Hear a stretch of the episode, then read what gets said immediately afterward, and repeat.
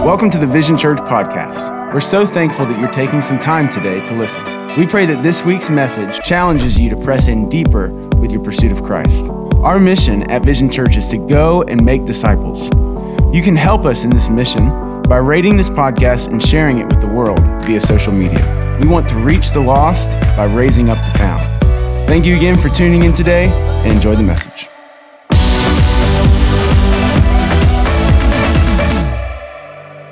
My name is Tyson. No, I'm just kidding. I'm not Tyson. I'm not Tyson. I'm not Tyson. I'm a little taller than him. But um, no, I'm not Tyson. My name is uh, MJ Maldonado, and I have the honor and privilege of uh, ministering the word today. Uh, if you missed last week, um, Pastor Tyson had a baby boy named Luca, and he is at home right now, sleep deprived, where he should be with his wife, taking care of his baby. Uh, and so you got me today. So, yeah. But as an gen pastor, I get to pastor two ministries here at our church, and that is our youth ministry and our young adult ministry. Uh, and our young adult ministry has this really amazing ministry called Gather Round. Anybody ever been to a Gather Round in here? Got some young adults in here?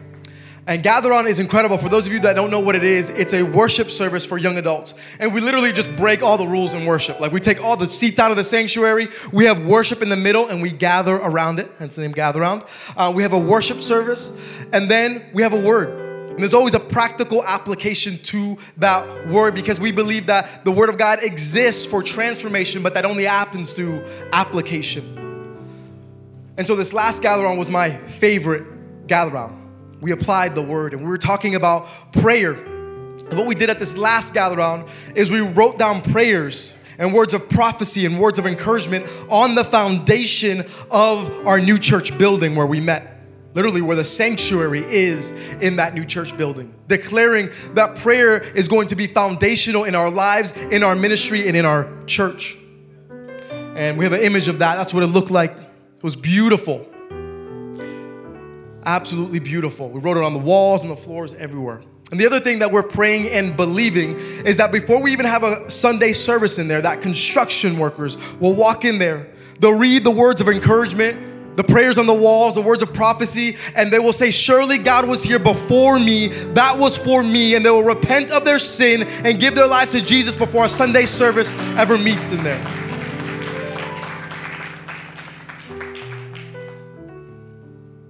It was an incredible night. I literally saw people walk out of addiction. People were healed that night. It was an outpouring of the Holy Spirit like nothing I've ever seen in my entire life before. It was absolutely incredible. And what I told our young adults in that moment, exactly what I'm about to tell you right now.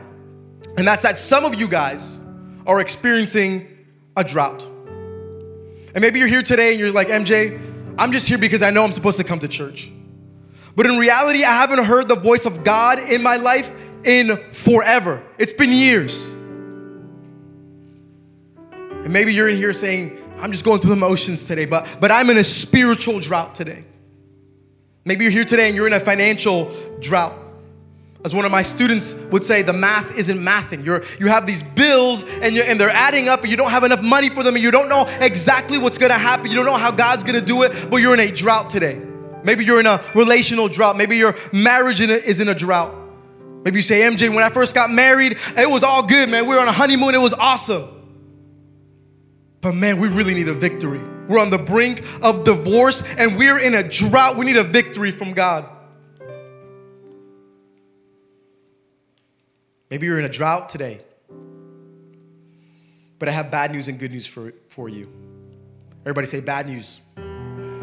The bad news is I don't know what caused your drought. I wish I was prophetic like that. I wish I could just like walk through everybody and just be like smacking heads, being like, "Oh, this is what you need to do. This is what happened." But I'm not. I'm not. I'm not. I wish I could. But the bad news is I don't know what caused your drought. And while I don't know what caused the drought that you're experiencing right now, what I do know, everybody say good news. The good news is, is I know the rainmaker. I said I know the rainmaker. And that is the title of my message today Rainmaker. And through God's holy inspired word and no wisdom of my own, I will show you that our God is indeed a rainmaker in your drought. And so I'm going to read from 1 Kings chapter 18. We're going to read the whole chapter. Somebody say the whole chapter. We're going to read the whole chapter. And if you're new to Vision Church, you're probably asking yourself, like, why do you guys always do this? You guys always read the entire chapter. If you were here last week, we ended our series on Hebrews. It was a chapter by chapter, verse by verse study on that. Did you guys enjoy that? Our pastor, uh, Brett, did a great job of closing us out in that. But the reason that we do that is because we believe here at Vision Church that a pastor really has nothing to do besides read the Word of God. That's it. That's our only job. That's our only role. I ask people all the time when they're new to our church. I'm like, how, did you choose Vision Church? Like, there's 1.5 million churches like on this block. You know what I mean? Like, there's so many churches in Charlotte. Like, how did you how did you choose us? Why'd you choose us? And they say, MJ, I just love that you guys read the Word of God. And I'm always astonished. I'm like, well, what was your last church doing? And I'm not here to point fingers at anybody or say we're better than anybody else. No, quite the opposite. See, because I will fail you 10 out of 10 times. Every leader here will fail you. Every person in this room, everybody on earth will fail you. But, church, the Word of God never fails. And so we're going to let that be our source this morning, the Holy Scriptures. First Kings chapter 18.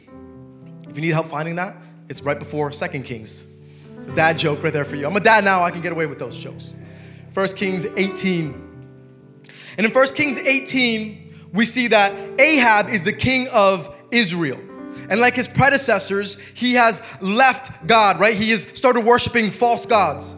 And even worse, he married Jezebel. Everybody say Jezebel. It's disgusting. Jezebel. He marries Jezebel and she literally hates God's people. She literally wants to kill them. She's terrible. And so he is far from God. And through the prophet Elijah, God tells Ahab that he's going to send a drought. And so the story picks up in 1 Kings chapter 18, verse 1. Let's start this journey together. 1 Kings 18, later on in the year, in the third year of the drought, the Lord said to Elijah, Go and present yourself to King Ahab. Tell him that I will soon send rain. So Elijah went to appear before Ahab Meanwhile, the famine had become very severe in Samaria. So there was a drought and there was also a famine in the area. So Ahab summoned Obadiah, everybody say Obadiah, who was in charge of the palace. Obadiah was a devoted follower of the Lord. Once, when Jezebel had tried to kill all the Lord's prophets, Obadiah had given a hundred of them, uh, had hidden a hundred of them in two caves. He put 50 prophets in each cave and supplied them with food and water. Ahab said to Obadiah, we must check every spring in the valley and in the land and see if we can find enough grass to save at least some of my horses and mules. So they divided the land between them. Ahab went one way by himself, and Obadiah went another way by himself. And so I want to extract from that scripture right away to start you guys off. And I want to teach you the first lesson about how to deal with droughts in your life. And the first point I want to make is don't, drought, don't doubt in your drought. Somebody say, don't doubt. Don't doubt in your drought. Look at Obadiah, right? It says that there, were, there was a famine and a drought, meaning a scarcity of food and water.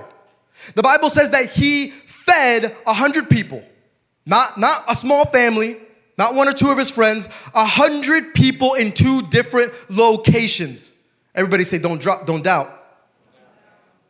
He did it. Why? Because of this. Listen, I hear this all the time.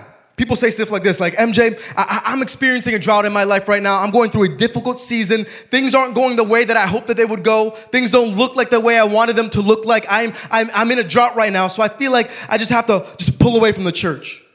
I feel like I just have to pull away from, from serving. Church, why is our response in difficult seasons to make things drier? Really, our response should be to press in more. Listen, church, if you want there to be an outpouring of the Holy Spirit in your life, if you want holy rain in your life like a flood, don't doubt in the drought. Be an obedient Obadiah and pour it out. Everybody say, pour it out. The second thing I want to pull from the scripture is this point don't let the drought become your climate. Don't let the drought become your climate. See, the difference, to put it simply, between a drought and a climate is that a drought is something that is temporary, while a climate is used to describe the weather of a region in its permanence. A drought is temporary, a climate is permanent. See, King Ahab during the drought just decided to just go about business as usual. He said, This is our new norm, this is our new climate. I'm just gonna go about serving those other gods and worshiping false gods. And Ahab and his people just continue to go about business as usual. They didn't see it as divine punishment. And instead of going back to their God, which is where they should have gone, they just made it their climate. They continue to do what they were doing that brought on the drought. But this is the wrong way to go about a drought. Really, what they should have done is gone back to their God. And in Genesis 26 17, we see Isaac dealing with a drought in the, in the way that you should, in the exact way that we should. So, Genesis 26 17.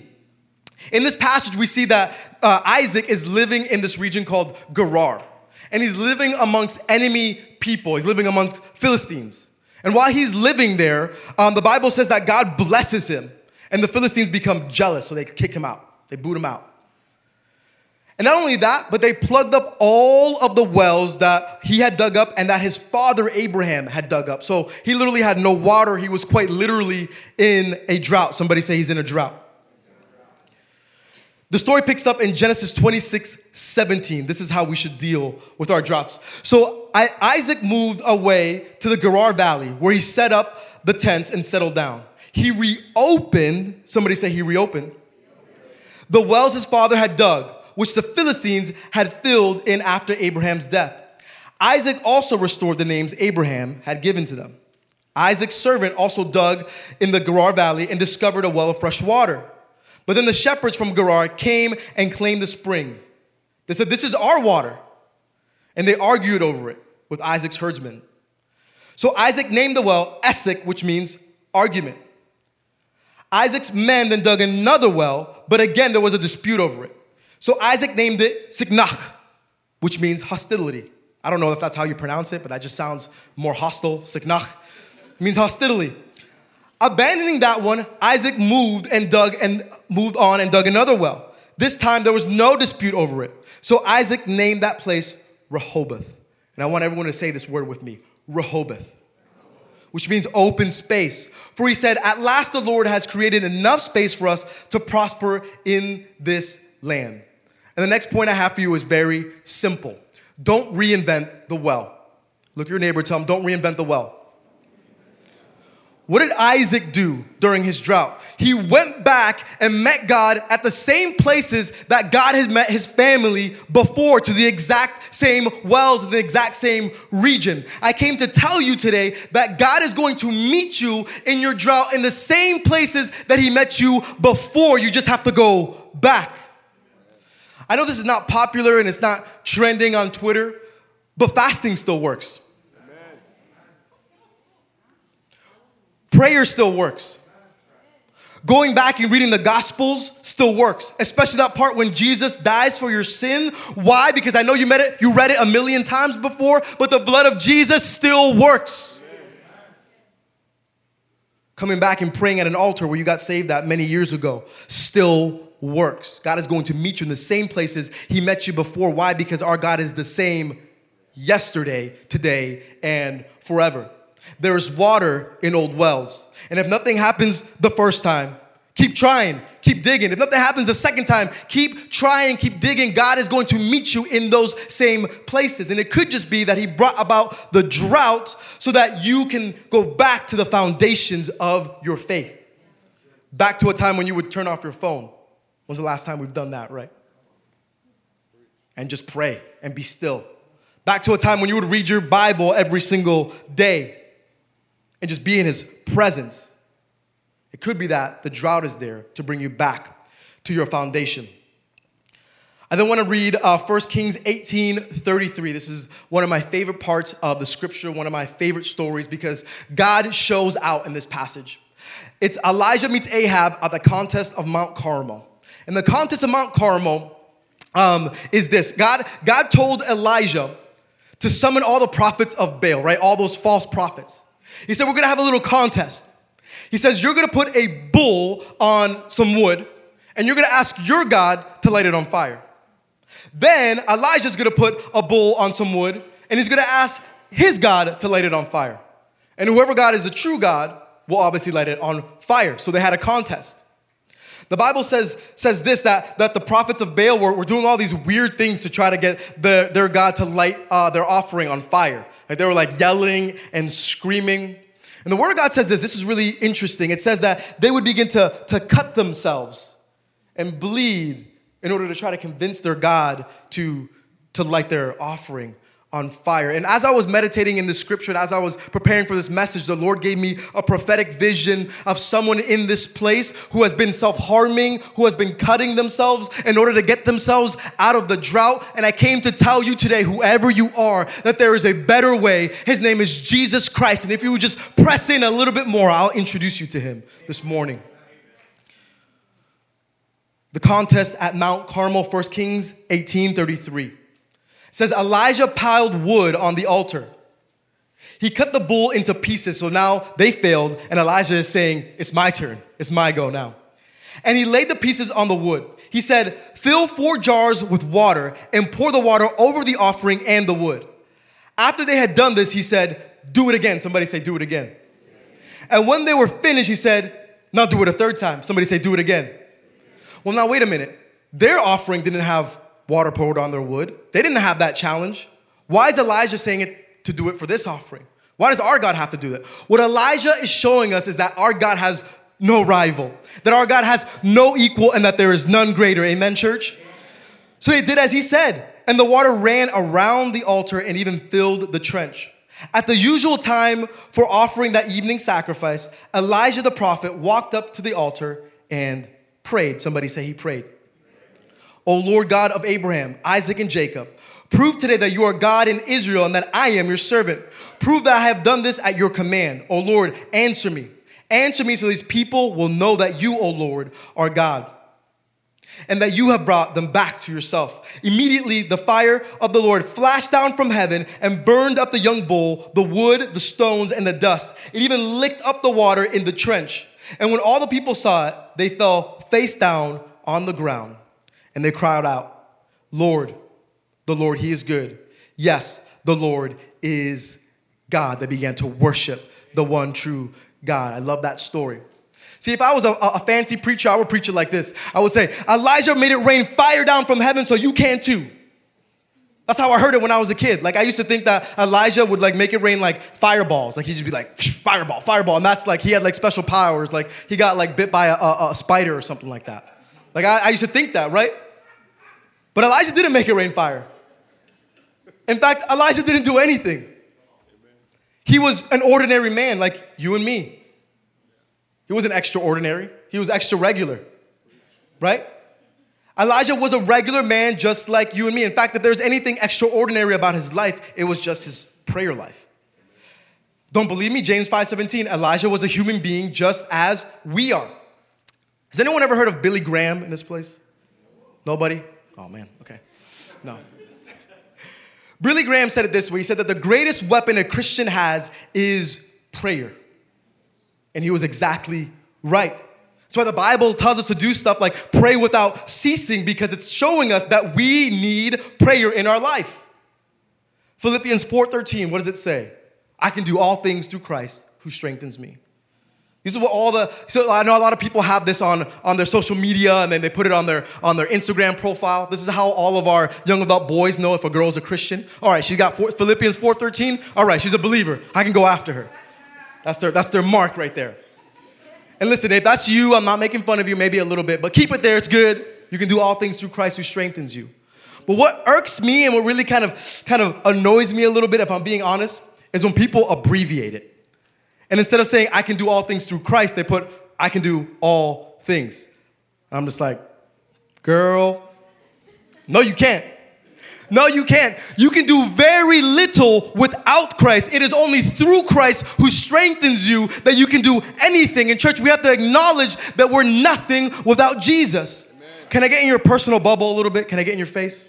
And I'm preaching this to myself because I do this all the time. But stop trying to manufacture your own miracle.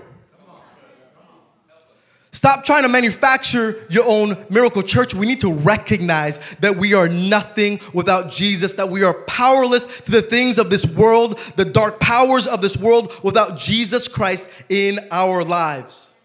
Listen, you can't be a healthy Christian and not have a healthy prayer life. Prayer needs to be foundational in your life. Those things don't add up. You have to have both of them at the same time. You can't be a healthy Christian without a healthy prayer life. See, I believe we're gonna see miracles exactly like the ones that Elijah saw when we make prayer a priority in our life, a lifestyle, and not an inconvenience. Prayer needs to be a lifestyle.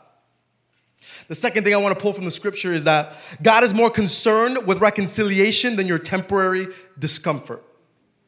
God is more concerned with reconciliation than your temporary discomfort. I hear people say this all the time. They come up to me and say, Hey, say, MJ, can you pray for me? I'm like, Absolutely, I'd love to pray for you. How can I pray for you? They say, just, just pray about my job. I'm like, okay, well, what's going on with your job? They're like, I hate it. I'm just like, okay, well, tell me why you hate your job. And they always go through different reasons, a myriad of different reasons of why uh, they hate their job. This manager shouldn't be there. They passed up on them for a promotion and all these other things. But no matter what they say, I always answer with this Why do you believe God has placed you there? Why do you believe God has placed you there? What if we were intercessors instead of complainers? What if instead of complaining and being that person in your workplace that's always complaining about every single customer, what if you just went up to Bill? We all have a Bill, right? Said, Bill, man, you came in a little grouchy today. Man, is there anything I can pray for you for? I wonder what would happen if we were intercessors instead of complainers. If God placed you there, it's likely for a reason. Embrace it and be a light where you're planted. Listen, I have a fifth grader in our youth ministry. And technically, he's not even supposed to be in our youth ministry because it starts at sixth grade. But this kid is so anointed that we gave him a fake ID, a sixth grade ID, and we're like, bro, you can be in our ministry. He literally ministers to the seniors in high school that we have. He ministers to our leaders. He is that anointed. And he tells me all the time, he says, MJ, man, I always get made fun of now at school because I tell people I'm a Christian said, I feel like I don't really have any friends anymore. Because when I tell people I'm a Christian, they, they don't want to talk to me anymore. And the friends I did have, I can't hang out with them anymore because they're bullies. And I know God hasn't called me to be that. He's in a pretty rough situation. Fifth grade is a tough time. But that little boy is getting ready to start a Bible study in his elementary school because he understands and he's acknowledging that even though his season might suck right now, and even though things might look a little bleak right now, and though he might be in a drought right now, he knows that there's people in his elementary school that need to step into a relationship with Jesus Christ. And though his situation might stink a little bit, he's stepping into his calling and saying, God, I'm going to use me where you've planted me. Man, what, would this world look like if we had the faith of a fifth grader in here? So things are dry at work. Maybe it's time for a change. But why not let the Holy Spirit use you where you're planted? What the Bible say? It said, it said it was a drought, right? Elijah poured out water in the drought. I'm sure he wanted to drink that. I'm sure he wanted to fry up that bull and eat it. But God made him pour it out. And instead of bringing down rain, which would have been an amazing miracle, he brings down fire. Why? Because God is more concerned with people knowing him than your temporary condition of discomfort. And ministry right now for our, our entire next gen ministry is incredible. The only word I can use to describe what God is doing through Vision Next Gen is revival, because it really is. People are getting healed uh, every single time we have an event. It's incredible. But it didn't always look like that. In fact, when I first started in ministry here in Charlotte, things looked very different. I was excited to come down here. I feel like God was calling me to do something big here in Charlotte to work with young people.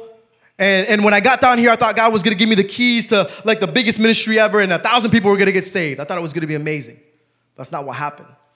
See, I drove down here with only a few months worth of savings, and those few months were up. Things were looking bad. And I remember one time I, I didn't have enough really money for gas. So I drove to a gas station far away from where I lived so I didn't run into anybody that I knew because I had to pay for gas in change that I found in my car. Back when you can buy some gas with change. Hmm. Man, I began to blame God. I said, God, why, why am I even here? There's no ministry. There's no money. My sermons are terrible. What am I even doing here? God, why, why am I here? I remember saying to God, I said, God, I think you made a mistake. I'm not supposed to be here. Then God spoke to me very clearly. He said, I don't make mistakes. He said, You want a ministry? Look around you. We lived in a pretty rough neighborhood. And the house that I lived in was pretty dilapidated and broken down. And we had roaches in that place, but not like any regular roaches. Like our roaches that we had in that house were built different. Like they were different roaches. Like I remember I was watching like Netflix on my phone and I read that roaches are supposed to be afraid of people, right? But I'm watching Netflix on my phone and a roach just falls from the ceiling onto my pillow. And I swear he looked right at me and said, What we watching? You know? Like our roaches were built different. These roaches were scary. So I'm looking around. I'm like, surely God's not talking about these roaches. So let me get outside. So I go outside and I see that there are kids in the neighborhood and they're living in those same houses, going through difficult situations, going through difficult circumstances.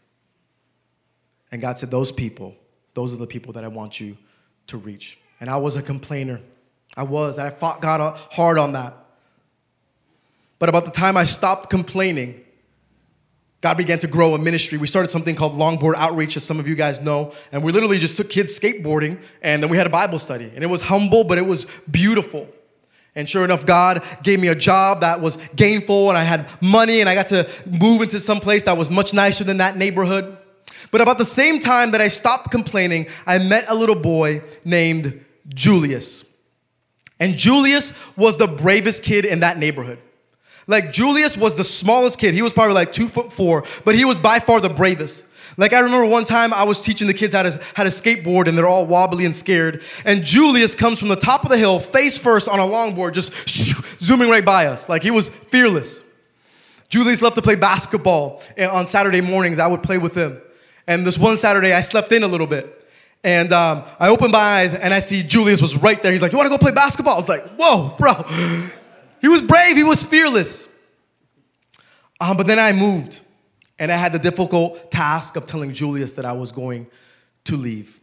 And so I sat Julius down on my stoop where we would talk all the time, and we had a conversation. And that's a picture of Julius right there. That's me and him talking. And I apologize if I get a little emotional. I've been trying to preach this without getting emotional, but I love that little boy and I miss him so much. And I pray that God will allow me to see him on this side of eternity. But I'm sitting there with Julius, and my friend snaps this picture. And I said, Julius, I, I, I, am sorry to say this, bro, but I, am leaving. And uh, he became overwhelmed with sadness. And I said, I said, Julius, don't be sad. I said, Julius, do, do you know something? I said, Julius, do you know that Jesus loves you? And for the next 30 minutes, I began to tell Julius about what Jesus had done in my life. And I led Julius into a relationship with Jesus Christ in that moment.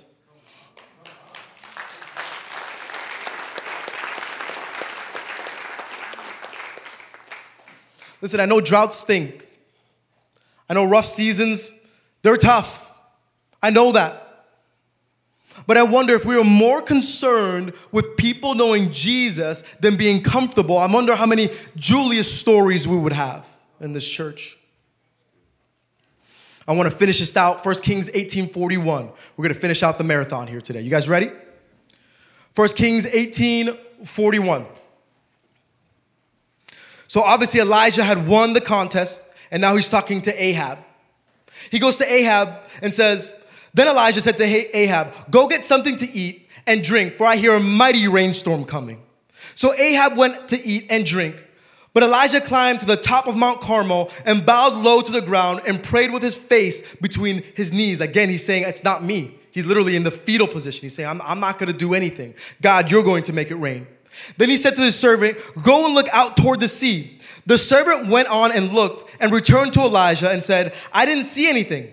Seven times, somebody say seven times. Elijah told him to go back and look. And finally, the seventh time, somebody say seven time.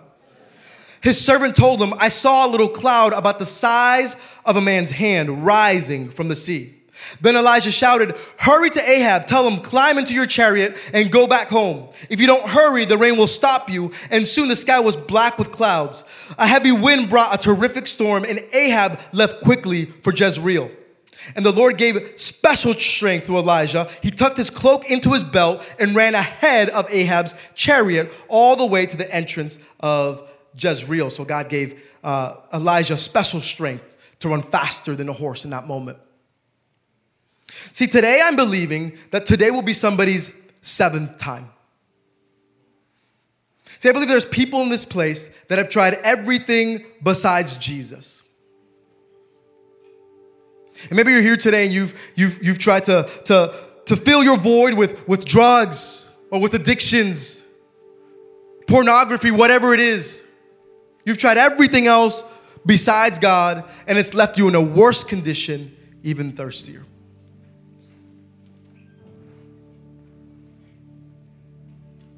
Maybe you've tried prayer. You said, MJ, I prayed the other day when I got Chick fil A and nothing happened. Prayed over my Chick fil A. Keep praying. Because I believe that tonight, oh, sorry, this morning, I usually preach at night, I'm sorry. But this morning will be somebody's seventh time. And so I want to pray in church today. Can we pray in church? Because this is what the Bible says. It says James in James 5:13, it says, "Are any of you suffering hardships? Pray. Are you happy? Sing praises. Are you sick? You should call for the elders of the church to come and pray over you, anointing you with oil in the name of the Lord. Such a prayer offered in faith will heal the sick, and the Lord will make you well. And if you have committed any sins, you will be forgiven. It says, confess your sins to each other and pray for each other so that you may be healed. The earnest prayer of a righteous person has great power and produces wonderful results. See, the drought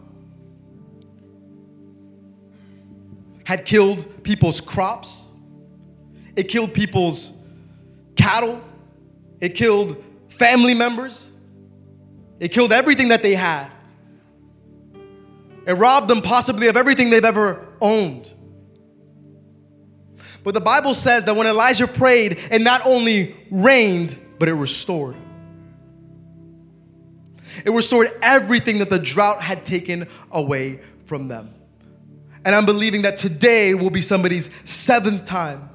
And through prayer and the Holy Spirit, God is going to restore everything that was taken away from you in the drought. Do you believe it today, church? And so, can we just do what the Bible says? Literally, it says, it says, have people pray over you. Confess your sins to them. Can we do that today?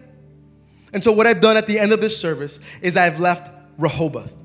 If you guys remember, that word means space. And I'm creating space right now for God to do what only He can do. And in the moment, the altars are going to be open. We're going to have prayer leaders here. Elders will be here. If you're an elder, please come to the front of the church and pray over people. And if you need prayer, they're going to do exactly that, exactly what the Bible says to you. Have people pray over you. If you need healing, come up and receive prayer. If you have a sin you need to confess, come up. If you're in a drought, come up. I believe God is going to restore people today. Amen. So I want to talk to two people today. The first person I want to talk to is a person that's never tried Jesus. You've tried everything else in this world. You've tried every drug there is, sexual promiscuity. You've tried everything else to fill your life with. And it only got worse but you never tried Jesus. You know, I'm reminded of a story in the Bible of the woman with the issue of blood. It said that she had tried everything every doctor, maybe witchcraft, horoscopes, crystals. She tried everything because she had been bleeding for so many years. But the Bible says that when Jesus Christ showed up, she humbled herself, walked through the dirt, through a crowd, and grabbed onto the hem of his garment. And the Bible says that in that moment, she was healed. I believe that's going to happen to you today. And if that's you, and you came here searching for a word of God, here it is. This is for you. Press in. John 7 38. Anyone who believes in me may come and drink. For the scriptures declare rivers of living water will flow from this heart. And when he said living water, he was speaking of the Spirit who would be given to everyone believing in him. Our God is a source of living water. He's an endless well. And anyone who drinks from that well, the Bible says, will never thirst again.